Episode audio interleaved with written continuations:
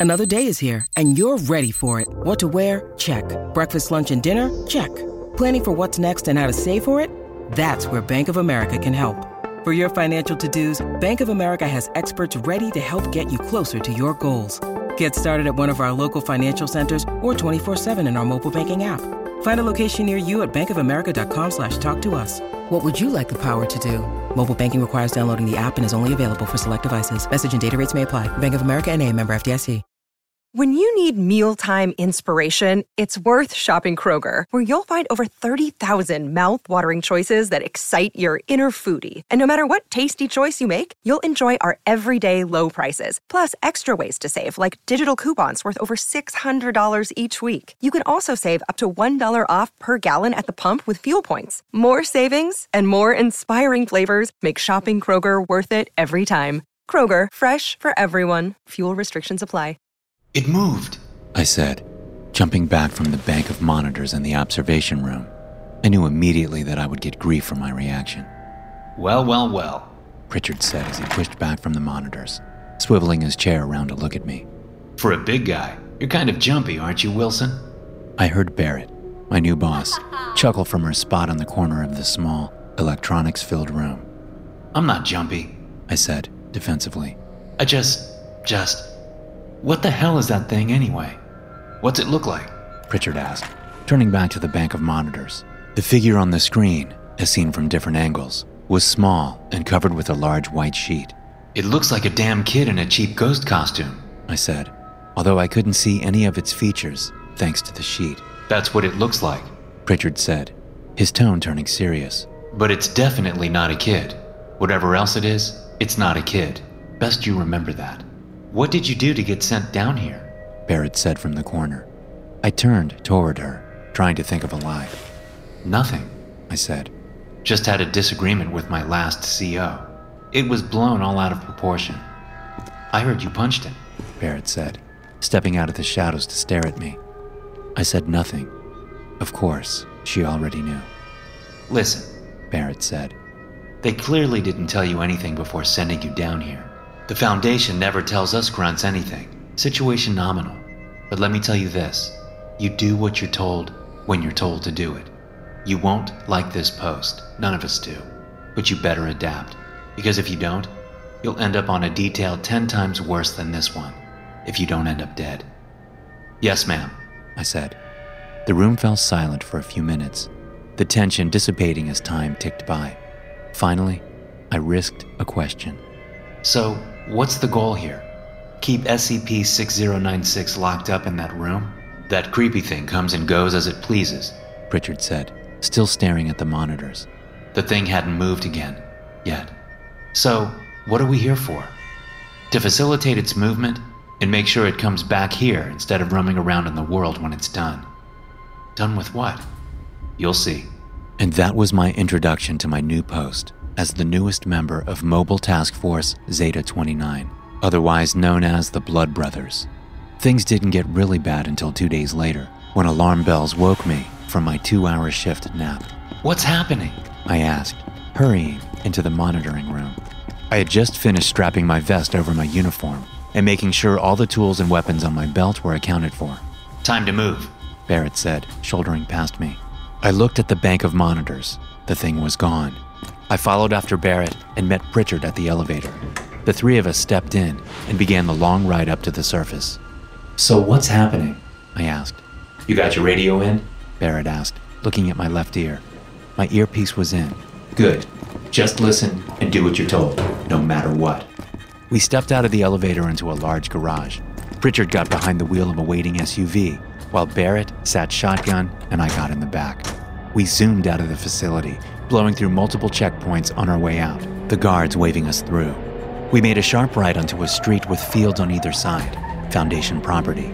As soon as we turned the corner, SCP 6096 came into view, walking down the road ahead of us, the fringes of the white sheet dragging on the ground.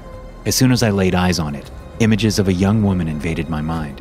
Somehow, I knew her name, where she currently was, and that I had no choice but to help SCP 6096 locate her. What the hell? I said, as Pritchard slowed the SUV down. Barrett turned in her seat. Karen Murphy Gillen, she said, age 16. Current location a bowling alley on 3rd and Oak. How? What? I mumbled. This was too much. This thing was putting thoughts in our heads. This is the job, Wilson, Barrett said. Keep it together. Now, let it in. What? I said, realizing that we just pulled up beside SCP 6096. Let it in the damn car, Pritchard said, and let's get this over with.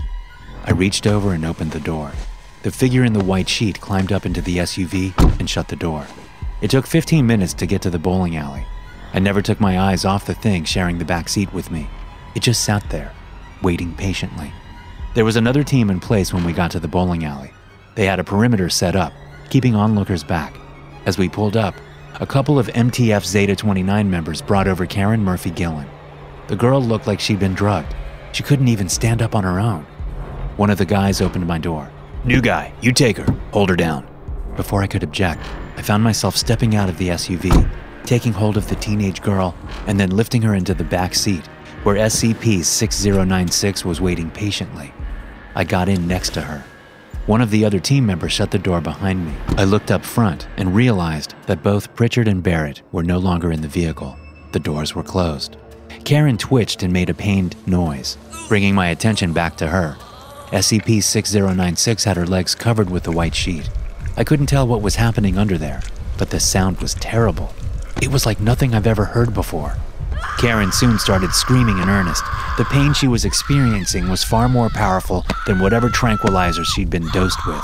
She looked up at me and screamed and cried as I held her down. She asked me for help more times than I could count, and she cried for her mommy and daddy. Still, I held her down as SCP 6096 worked its way up her body so that the last thing to disappear under the sheet was her still screaming head.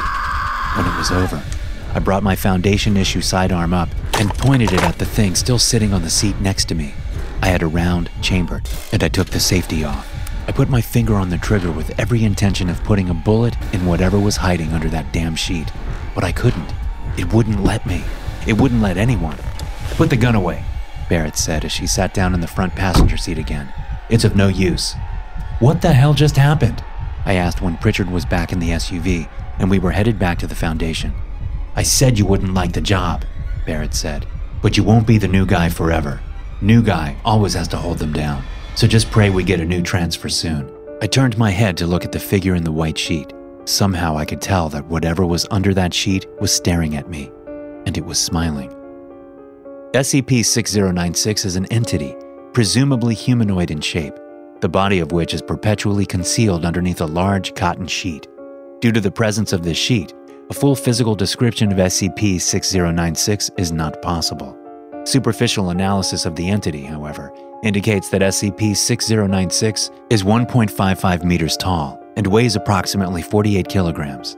The sheet covering SCP 6096 is larger than the actual body and typically trails at least a meter behind it when it is mobile. Personnel have been unable to attempt to remove this sheet in order to obtain a more accurate description. No living being can consciously take an action which would result in harm coming to SCP 6096. SCP 6096 is usually docile, allowing itself to be led into containment so long as said relocation would not result in harm coming to it. At periodic intervals, however, SCP 6096 will become active and independently mobile persistently moving at walking speed towards a target. In all observed cases, this target has been a human being selected at random from the population of the planet Earth. Any individual who observes SCP 6096 during an active period will gain an instant awareness of the identity of the current target, along with their location. Additionally, they will find themselves compelled to aid SCP 6096 in reaching and securing its target. When SCP 6096 physically reaches the target, it will subsume them underneath its cotton sheet. In cases where the victim is conscious, they can be seen and heard struggling against SCP 6096 underneath a sheet for a period ranging from 20 to 40 minutes, after which they will disappear entirely. The cries of distress emitted by these victims suggest that this process is extremely painful. Thanks for listening. To get notified every time a new episode is released, be sure to click the follow or subscribe button and turn on all notifications.